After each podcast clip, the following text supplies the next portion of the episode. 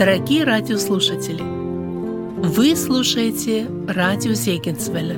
В этой радиопередаче вы услышите проповеди на разные темы.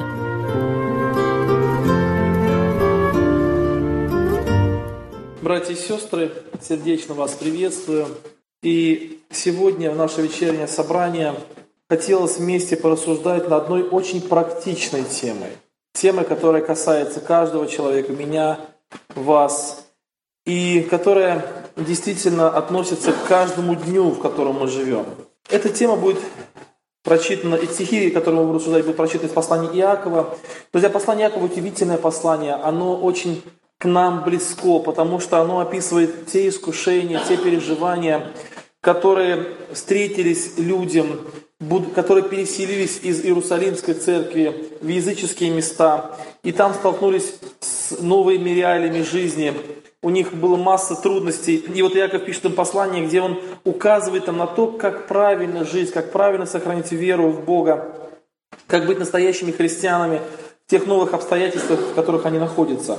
И вот 3 глава послания Иакова посвящена языку. Я прочитаю несколько стихов. Со 2 стиха 3 главы. «Ибо все мы много согрешаем.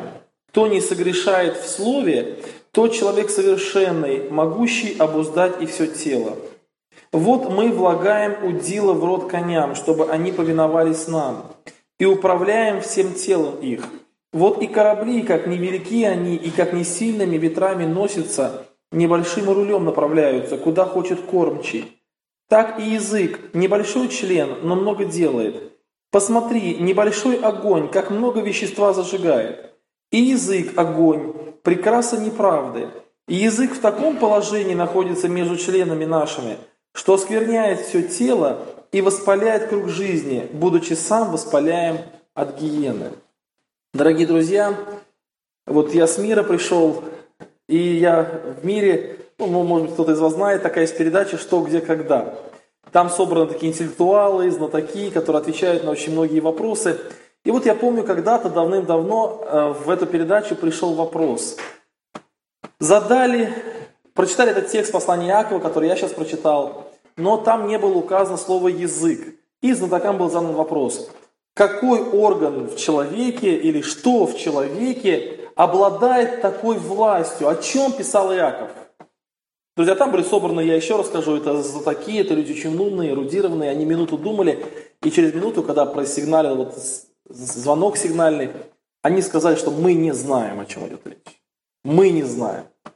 Друзья, когда им сказали ответ, то по их реакции было видно, что эти люди были и удивлены, и согласны. Действительно, ведь так и есть. Друзья, почему я этот пример привел? Большинство людей, даже очень умных людей, даже людей образованных, они не вполне понимают, какую власть имеет язык. Они не до конца осознают отчет, не дают отчет, не осознают до конца, насколько их жизнь определяется их языком. Друзья, посмотрите, с чем сравнивает язык апостол Иаков. Посмотрите, он сравнивает с удилами. Вот удила мы вкладываем в рот коням, чтобы они повиновались нам.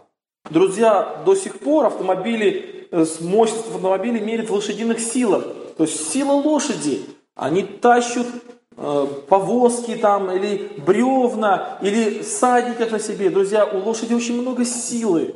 Она намного сильнее любого человека, намного сильнее. Лошадь имеет, а с помощью одного удара она может убить человека, друзья.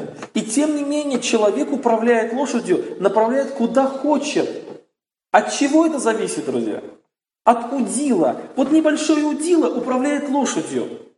Второй пример он приводит, еще более масштабный. Корабль. Огромный корабль. Я не на многих кораблях был, но самый большой корабль, на котором я был, он уже сейчас не входит, он уже стоит на приколе в Мурманске, атомоход «Ленин». Огромный корабль, друзья, больше 1000 помещений. Это атомоход, который в свое время подходил к какой-нибудь деревне там северной. От него запитывался целый городок. В этом корабле была и больница, и школа. Друзья, и вот огромный корабль, который может проломить лед, который больше, чем 1 000 000 километров за всю свою историю прошел по льдам. Вот этот корабль, друзья, управляется маленьким рулем. Ну, не очень маленьким, но по сравнению с кораблем маленьким, да? Маленьким рулем. Дальше он говорит, посмотрите огонь, пожар. Друзья, не дай Бог нам с вами когда-нибудь столкнуться с пожаром. Это же огонь поедающий. И перед ним нет преграды. Несколько сотен лет назад случилось такое событие, к сожалению, не помню местность, но фотографии можно найти, когда люди, добывающие уголь, неосторожно поступили с огнем, и разгорелся пожар в этой местности, то есть в этой шахте разгорелся пожар. Но это не совсем шахта, там открытым методом добывают огонь, добывают уголь. Друзья, и это пламя, которое охватило этот пожар, я сказал, фотографии есть, кто-то сказал, ну, сотни лет назад не было фотографий, да? Друзья, до сего дня горит. Сотни лет прошло. Друзья, но он горит и не угасает, потому что большие залежи угля в этой местности и газа, который выходит там, сопутствующий какой-то и так далее. Я плохо в этом разбираюсь. Друзья, сотни лет горит огонь. Когда-то началось с маленькой искры, и сколько вещества было сожжено. Кто-то не потушил сигарету, кто-то баловался со спичками, и сгорели огромные здания, погибли люди, или, может быть, годы напряженного труда были отданы огню. Смотрите, конь, огонь, корабль, вот эти вот стихии управляются чем-то небольшим. То же самое наша жизнь. Кто-то живет 90 лет, кто-то живет даже больше или меньше. У нас масса всяких занятий, у нас работа, семья, церковь, у нас взаимоотношения. Иаков говорит, вот вся эта махина нашей жизни очень часто управляется всего лишь одним маленьким органом, который называется язык. Друзья, как-то раз, я хотел этот пример чуть позже привести, но приведу сейчас. Совершая пресвитерское служение, я решил записывать причины вызовов. Вот знаете, вот скорая помощь работает, когда вызывают врача, и он пишет причину вызова, например, там, высокая температура там, или давление. И мне было тоже интересно, вот зовут люди, приедут, побеседуют, там, какая-то проблема возникла. И я стал фиксировать причины, вот почему вот вызывают. И я, друзья, потом посмотрел на свой список, и обнаружилось, что ну, больше, чем 80%, ну, может быть, 80% всех проблем, которые пришлось разбираться, вызваны были языком. Кто-то кому-то что-то сказал, кто-то кому-то что-то не сказал. Друзья, какое-то слово было неправильно понято, какая-то информация была передана ненужная, непроверенная. И зародилась проблема на несколько недель, на несколько месяцев. И жизнь человека изменилась, друзья. И потом пришлось это решать. Это очень трудно, иногда нерешаемо вообще. Всего лишь язык. Друзья, я не думаю, что Иаков, конечно, преувеличил. Конечно, друзья, он прав. Действительно, язык обладает колоссальным влиянием в нашей жизни. И поэтому хотелось бы сегодня немножко порассуждать на эту тему. Хотелось бы немножко обратить внимание на наш с вами язык, на нашу с вами речь. Хотелось бы обратить внимание на то воздействие, на то действие, которое производит наша речь, друзья, на нашу жизнь, на жизнь окружающих нас. Я убежден в том, что если бы мы с вами смогли хотя бы на какой-то, там, наполовину уменьшить проблемы нашего языка, у нас бы намного лучше стала жизнь. Намного лучше. Итак, давайте мы посмотрим. Иаков пишет, что язык похож на удила коней, похож на небольшой огонь, который зажигает, похож на маленький руль, который управляет великими кораблями, которые носятся сильными ветрами. А потом, друзья, он говорит о том, что у языка есть некоторые качества, интересные качества. Он пишет, будучи сам воспаляем от гиены. И еще он пишет, что язык неудержимое зло. Вот эти два качества, я на них коротко хочу обратить внимание, потом пойдем дальше. Итак, будучи сам воспаляем от гиены. Вот есть гиена огненная. Ну, я так понимаю, это место обиталища дьявола, сатаны, бесов. Это все, что противно здравости, что противно Богу, что противно Иисусу Христу, учению, церкви, все, что является врагом этого. И, друзья, Иаков открывает, что у каждого человека, который есть, живет на земле, у него с этим адским пламенем есть прямая связь. Есть прямая такая вот провод такой, который соединяет нас напрямую. Когда моя мама работала в управлении главного архитектора в городе Тольятти, и там был такой телефон такой, у ее начальника был такой телефон без вот набора. Тогда еще такие наборы, так, знаете, кругляшки такие были. И вот был телефон без набора. Когда я маленький пришел к ней на работу, говорю: мама, почему телефон без набора? Как звонить? Она говорит: берешь трубку и сразу говоришь. Прямая связь с каким-то начальством. Вот есть какие-то телефоны, прямая связь. Взял, и сразу у тебя связано с кем-то. Не надо набирать ничего. Друзья, вот так и наш язык. У него прямая связь с гиеной. Он сам подпитывается от гиены. Вот такой враг в нашем теле. Такой, знаете, агент сатаны. Или как агент ада, который у нас вот все время есть. Друзья, о чем нам это говорит? О том, что нам необходимо об этом переживать. То есть то, что язык предлагает сразу, это, скорее всего, не то, что нам нужно. Скорее всего, то, что язык предлагает в первую очередь, это ему подсказано оттуда, с кем он имеет связь. Друзья, есть такая хорошая пословица: «Предупрежден, значит вооружен». Вот мы с вами должны быть предупреждены, что наш язык, он по своей натуре, по своей плотской сущности, он неудержимое зло, и он подпитывается от гиены. Поэтому надо хорошо-хорошо это знать.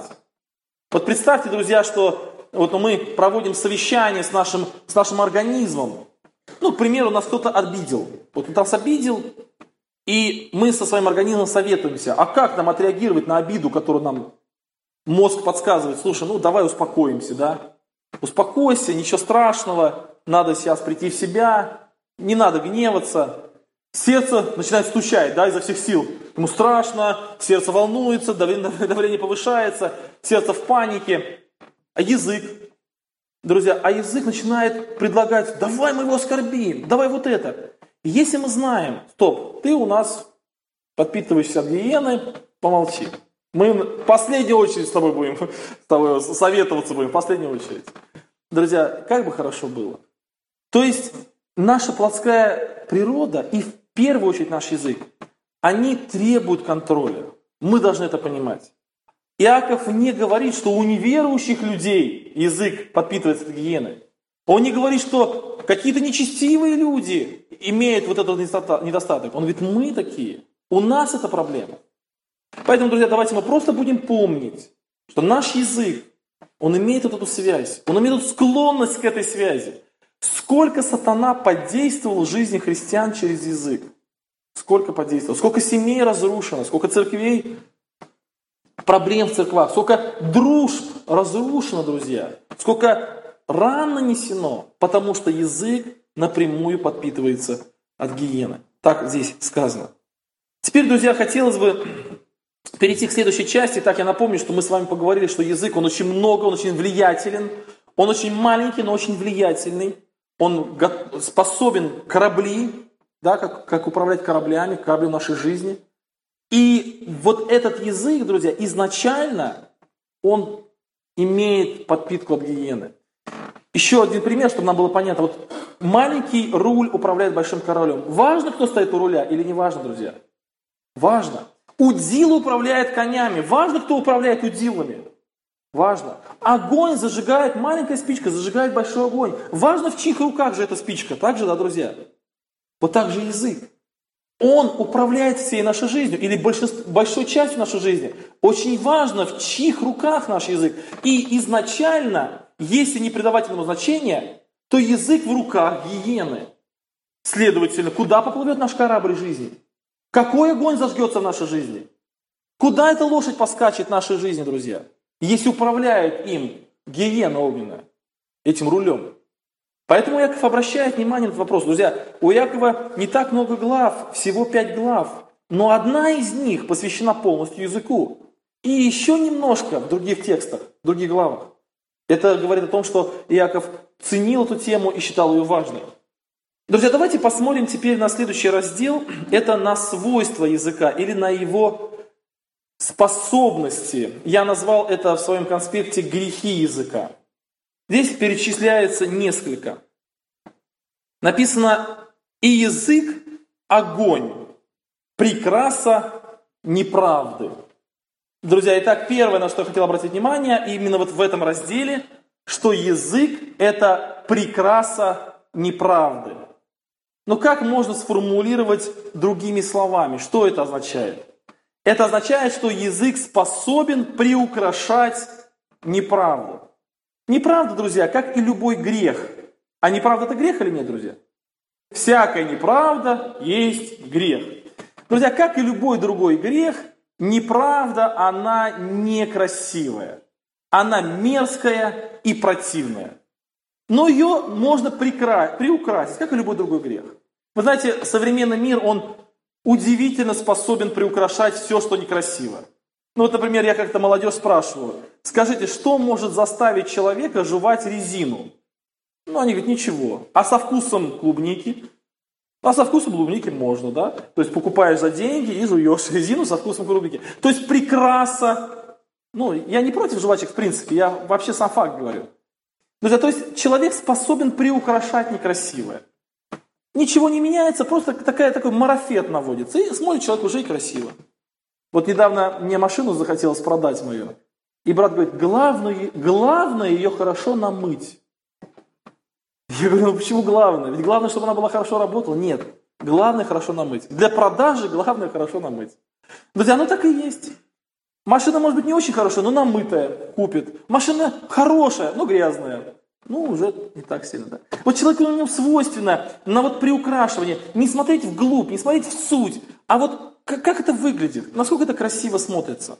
Друзья, вот язык, он чудотворец такой. Он способен неправду так приукрашать, что человек начинает ценить это. Готовясь к проповеди, я вспомнил одно стихотворение. Когда я учился в школе, маленький был, я помню одно стихотворение. С детства его помню почти наизусть. Я, наверное, думаю, что и вы знаете его. Как однажды на рынке корову старик продавал. Помните стихотворение? Никто за корову цены не давал. Хоть многим нужна была коровенка нужна, но, видно, не нравилась многим она. Вот подходит один человек и говорит: да больно твоя коровенка худа. А старик-то он справедливый, честно, говорит: ну болеет, прям беда. А много коров твоя дает от молока. Старик отвечает: да мы молока и не видали пока. Да? И там, и он, написано, много ставил на рынке, и никто не давал цены. Один паренек пожалел старика, да? Подошел к нему и стоит. И спрашивают: а много ли коровы дают молока? А он как отвечает? Не выдаешь за день, устанет рука. Друзья, правду сказал или нет? Ну, как бы то же самое. Не выдаешь за день, правда, ни одной капли не выдаешь, не устанет рука. Друзья, а посмотрите как. И думаю: ничего себе. А что она такая худая? Ну, отвечает, что... Там как уже отвечает, не помню. Что это? Выглядит худой, но хороший удой. Что-то такое ответил. Друзья, вот слушают, все слушают. А и сам старик слушает эту историю. А когда он послушал эту историю, в конце старик что говорит? Зачем я, буренка, тебя продаю? Такая корова нужна самому. И все, и перестал продавать. Друзья, вот язык. Язык прекрасно неправды. Он что угодно может украсить. И человек верит этому. Давайте приведем несколько библейских примеров, да, вот от Михалкова отойдем и приведем несколько библейских примеров. Вот давайте вспомним очень яркое событие, которое записано в Ветхом Завете, книга «Исход». Когда Моисей пошел на гору, 40 дней был на горе, общение с Богом, то в это время к Аарону, оставшемуся с народом, подошел народ израильский и говорит: «Сделай нам Бога, да, который бы шел перед нами, ибо с этим человеком мы не знаем, что случилось». Друзья, Аарон, видимо, по слабости своего характера, по малодушию, он решил уступить народу, друзья, и он поступает, как они просят. Когда Моисей спускается с горы, тогда он видит это развращение, происходят определенные события, о которых вы знаете, и потом у Моисея с Аароном состоялась беседа.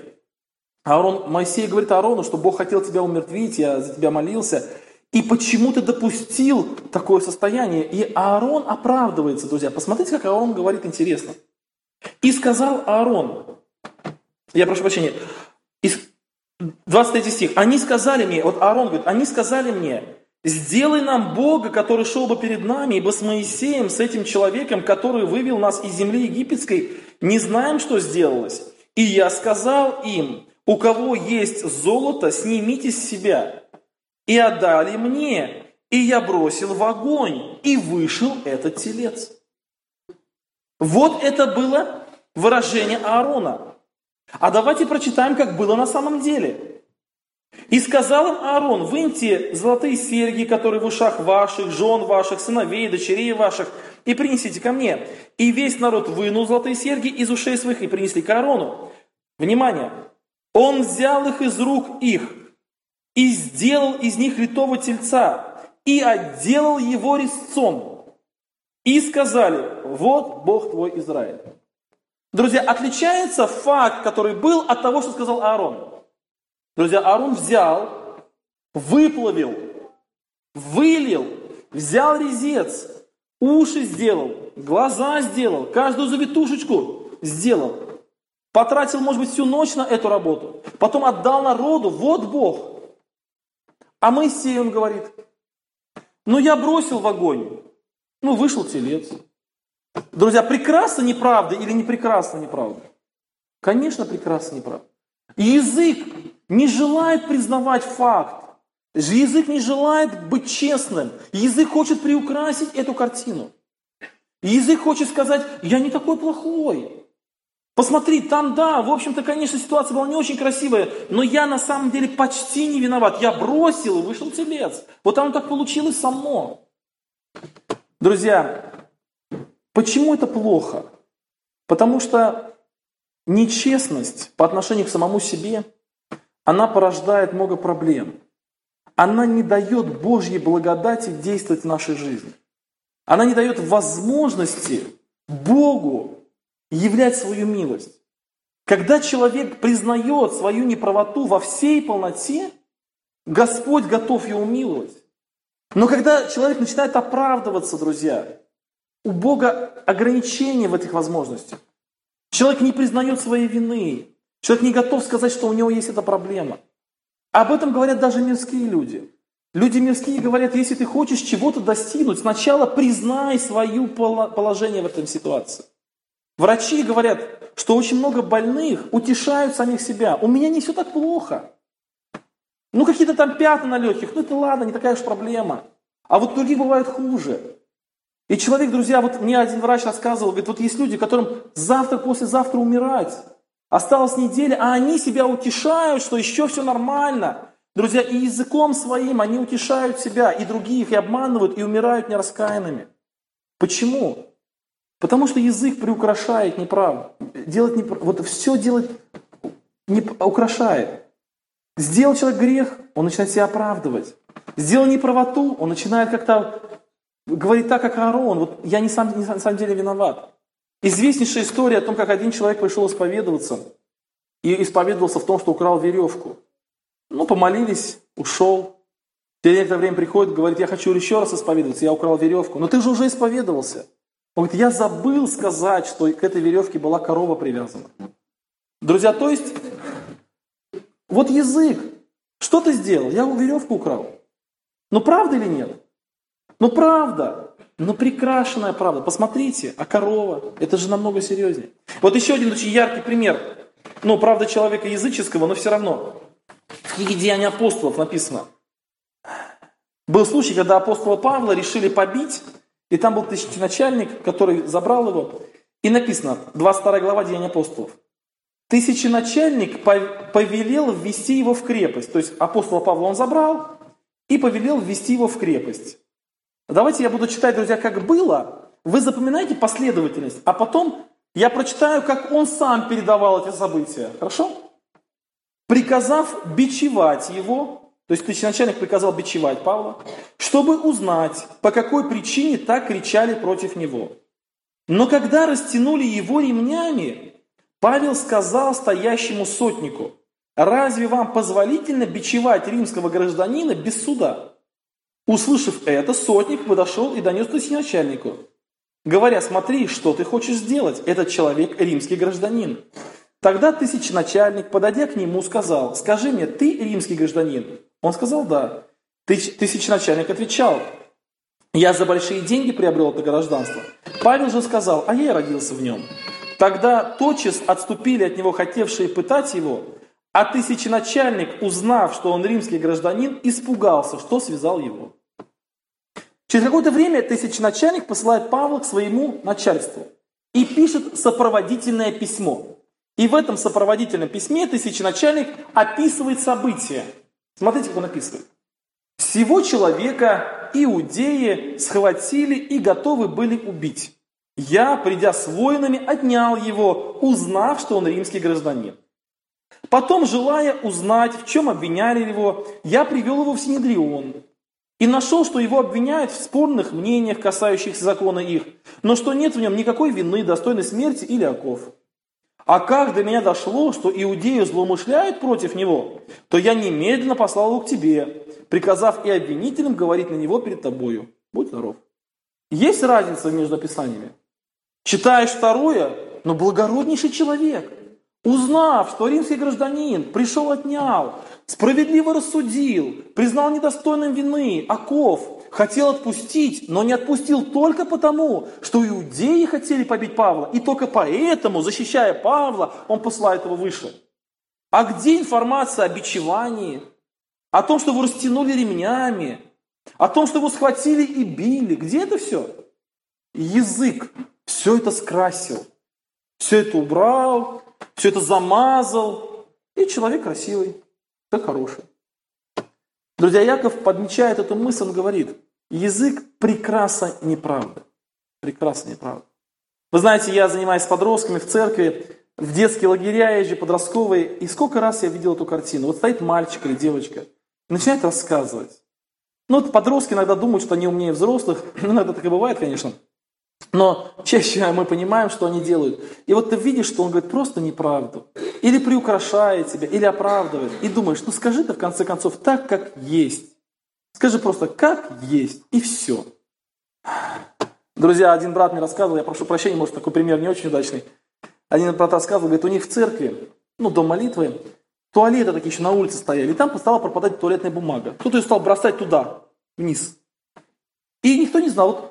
Вот завезут утром в воскресенье, а после собрания уже ни одного рулона. И все, побросал кто-то. И вот стали выяснять ситуацию. И вот один брат подошел к пресвитеру этой церкви и говорит: слушай, мне кажется, это твой сын. Почему? Так я заметил, вот я зашел, была бумага, потом он зашел, потом я сразу после него зашел, и уже нет. Думаю, что это твой сын сделал. А мне рассказывает эту историю этот пресвитер. Он говорит: ты знаешь, я так завозмущался внутри. Говорю: ну не может быть. Мой сын, да не может быть. Он такой послушный.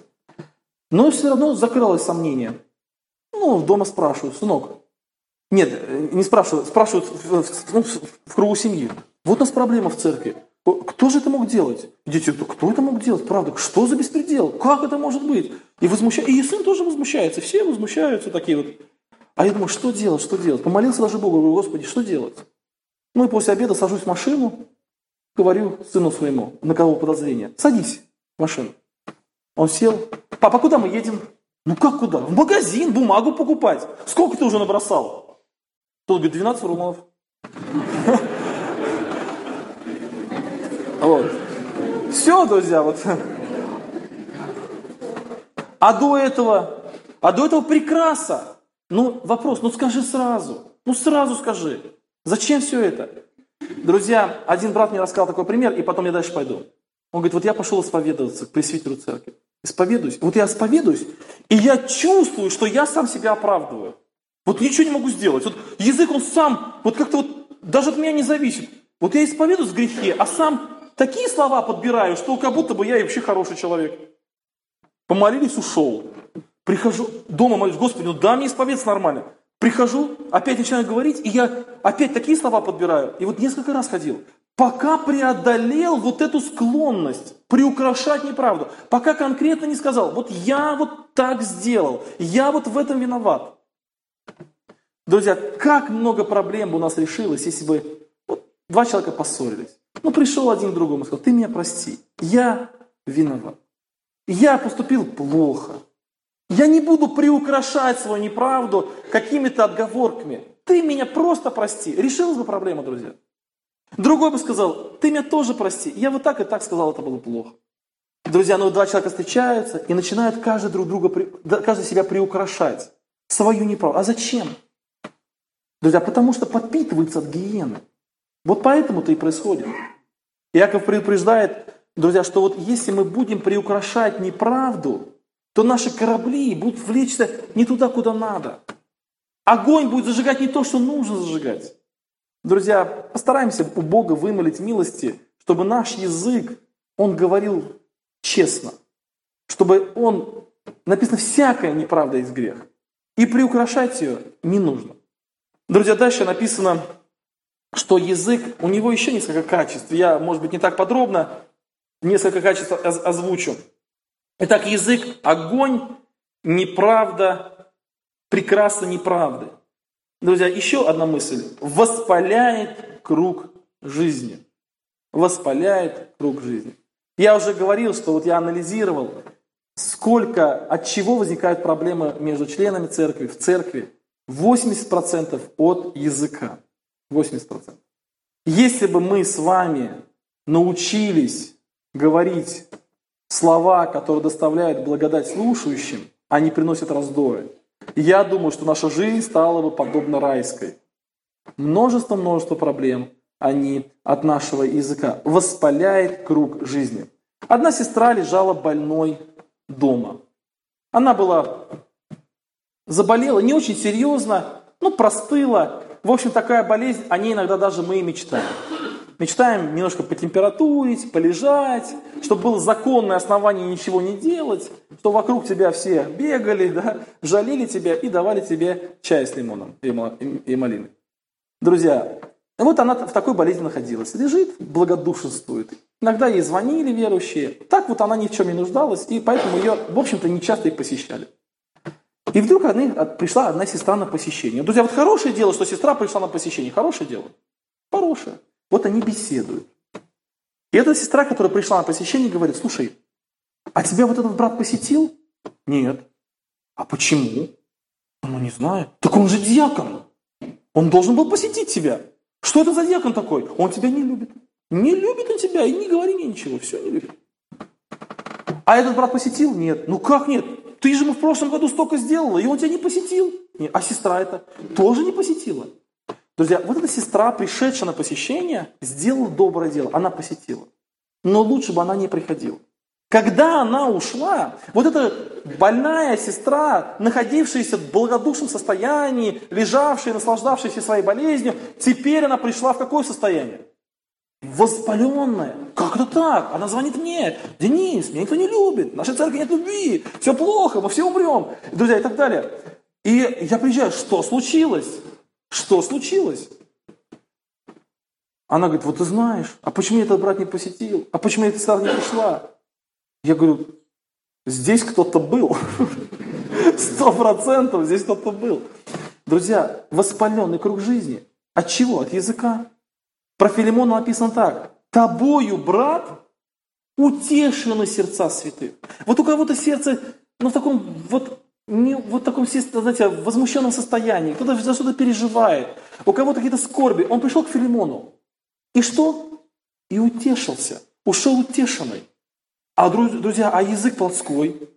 Человек к нему пришел в хорошем настроении, может быть, с какими-то вопросами, а ушел возмущенный. А ушел вот такой воспаленный, друзья. А дальше это продолжается воспаление, да? А дальше это развивается воспаление. А вот слухи распространяются. А кто-то что-то услышал, кому-то передал. А ты слышал, а ты знаешь вот это, а вот это, вот это. И вот пошло, и возмущение такое, и бурлит. Вот как про одну женщину написано: она как водосточная труба. Помните, жена сварливая? А почему как водосточная труба? Потому что вода уже давно протекла, она все булькает и булькает, понимаете? Уже давно все кончилось, она все булькает. Вот как водосточная труба. Вот так же и язык. Он воспаляет этот круг жизни, а потом не успокоится, а потом проблемы. Еще, друзья, одно свойство языка. Написано: оскверняет все тело. Я прочитаю. И язык оскверняет все тело. Вот это удивительнейший закон духовной жизни. Я знаю одну женщину, она довольно добродетельна. Она много делает добра людям, но она очень колкая на язык. Вы знаете таких людей, да? Вот по делам он неплохо поступает, но никогда, например, подлость не сделает. Или никогда, например, не откажет в помощи. Но язык такой, что как бритва, как нож, вот пройдет по всем недостаткам и на самое больное место укажет, и все это будет так вот сделано. И, конечно, у этого человека не очень много друзей, как вы понимаете, да? Ну, кроме, наверное, его самого, больше нет. И однажды вопрос она спросила меня, вот почему люди ко мне так относятся? Ну, не очень хорошо, не хотят в гости ходить. Ведь я же много добра делаю. Я говорю, а слова? А слова что? Они же ничего не значат. Вот у нее такое понимание, что слова ничего не значат. Друзья, вы согласны с этим или нет? Не согласны. Много значит. От них оскверняется тело. Слова, друзья, оказывается, они обладают каким-то духовным значением. Они способны привести в осквернение все тело. На слова очень много обращается внимания. Написано, от слов своих оправдаешься и от слов своих осудишься. За каждое праздное слово отчет. Никакое гнилое слово да не исходит из уст ваших. Друзья, очень много на слово обращается внимание. Слово имеет значение и имеет вес. И я думаю, что будут люди, которые действительно довольно добродетельны, но их слова перечеркивают все это. И пред Богом, и пред людьми. Слово имеет способность осквернить тело, осквернить жизнь, осквернить душу. Слова способны менять характер человека. Друзья, это удивительно. Мне очень удивительно, посмотрите, вот такой же, какой-то такой духовный закон. Вот Ананий и Сапфира, они дома вечером сели и стали рассуждать о том, что надо как бы красивым выглядеть в глазах церкви, чтобы все отдать, но в то же время и себе оставить. И вот у них такое на семейном совете созрело решение, чтобы часть утаить. И вот они утаили часть и приносят в церковь оставшиеся, но говорят, что они все принесли, да? И апостол Петр спрашивает Ананию, за столько его продали, да, как бы? И он говорит, да. И он умирает. Потом приходит Сапфира, и она спрашивает, вот он тоже спрашивает, за столько ли вы продали? Да. И он тоже умирает. У меня вопрос, вот когда они согрешили, друзья? Они же согрешили раньше. А почему они умерли, когда сказали? Вот какой-то, у меня нет ответа на этот вопрос, друзья. Я не могу сказать, но я вижу закономерность, что человек согрешил, но его жизнь или его смерть зависела не от его поступка даже. Они уже согрешили, они Духа Святого уже обманули. Но будут ли они жить или они умрут, от чего зависело? От их языка. Если бы Петр спросил, за столько ли вы продали? И она бы сказала, нет, не за столько. Она бы осталась жить. Она сказала, да, она умерла. За что она умерла? За грех или за язык? Это все связано, друзья. Но последней каплей был язык. Последним словом было, последним значением было слово. После слова она и он умерли, а не после действия. Очень много зависит наша жизнь от этого. Когда мы что-то сделаем, да, друзья, бывают ошибки в нашей жизни, бывают даже грехи. Друзья, но Бог всегда дает последний шанс. И часто этот шанс зависит от слова нашего. Какое твое слово? Если ты скажешь одно слово, все тело осквернено будет. Скажешь другое слово, Бог помилует тебя. Смотрите, какое важное значение слова. Огромное значение слова. Итак, Иаков пишет, что и язык, огонь прекраса неправды, и язык в таком положении находится между членами нашими, что оскверняет все тело и воспаляет круг жизни, будучи сам воспаляем от гиены. И дальше он пишет, ибо всякое естество зверей и птиц, пресмыкающихся и морских животных, укорощается и укорощено естеством человеческим, а язык укоротить из людей никто не может. Друзья, у меня вопрос. Вот эта фраза «язык из людей укротить никто не может». Это приговор нам всем, то есть это факт, который нельзя преодолеть, никто не может. Если это так, то зачем я проповедую? Если нет выхода из положения, Иаков просто фиксирует закон, что никто не может, и что бы ты ни делал, все равно это невозможно. И поэтому никто никогда не изменит свой язык, и мы будем всегда приукрашать неправду, и поэтому всегда будем осквернять все тело, и поэтому будем воспалять круг жизни. Так зачем эти все рассуждения? По контексту этой главы, друзья, вот эта фраза «язык никто укротить из людей не может», она означает, что человек пропитан грехом языка настолько сильно, что этим заражены все. Но тем не менее выход из положения есть. Чуть выше он пишет: «Кто не согрешает в слове, тот человек совершенный, могущий обуздать и все тело». Было бы время, можно было бы поговорить еще об одном законе. Посмотрите. Он противоположен закону осквернения, это закон благословения. Кто может обуздать все тело? Мы часто боремся с грехами нашего тела. А победа где начинается? В языке. Написано, кто не согрешает в слове, тот может обуздать все тело. Друзья, к сожалению, есть люди, которые не могут победить раздражение, не могут победить гнев, не могут победить зависть. А знаете, почему не могут? С языком не борется. Знаю одну хорошую сестру, но у нее постоянное раздражение на детей своих. Я ей как-то посоветовал: ты просто перестань говорить. Ты раздражаешься? Пусть раздражаешься. А на языке пусть не будет. Она говорит, язык не важно. И она продолжает языком гневаться. И у нее не получается победить раздражение. Потому что Иаков открывает этот закон. Кто не согрешает в слове, тот может. Оказывается, победа начинается тоже с языка. Как осквернение начинается с языка, так и победа начинается с языка. Но вот, заканчивая проповедь, хотел бы мы сказать. Иаков не подводит нас к тому, что борьба бесполезна. Он нам показывает всю важность этой проблемы. Он нам показывает величину значения языка. Но он говорит о том, что есть люди, которые действительно победили этот грех в своей жизни, и действительно они не согрешают в слове. И нас учит этому все Писание. Нам и апостол Павел об этом пишет, и сам Иисус Христос об этом говорит, чтобы мы действительно больше внимания уделяли тому, что мы говорим и как мы говорим. Поэтому, друзья, хотелось бы помолиться, чтобы в нашей жизни, в нашей личной жизни, в наших семьях, в нашей церкви, в наших отношениях с этим миром, друзья, чтобы у нас как можно меньше было тех проявлений, о которых мы говорили, чтобы как можно больше благословений Бог мог ниспосылать в нашу жизнь. Давайте склоним колени наши, помолимся Богу нашему. Аминь. Вы слушали радио Сегенсвелле «Волна благословения», город Детмольд, Германия. Дорогие радиослушатели, мы желаем вам Божьих благословений.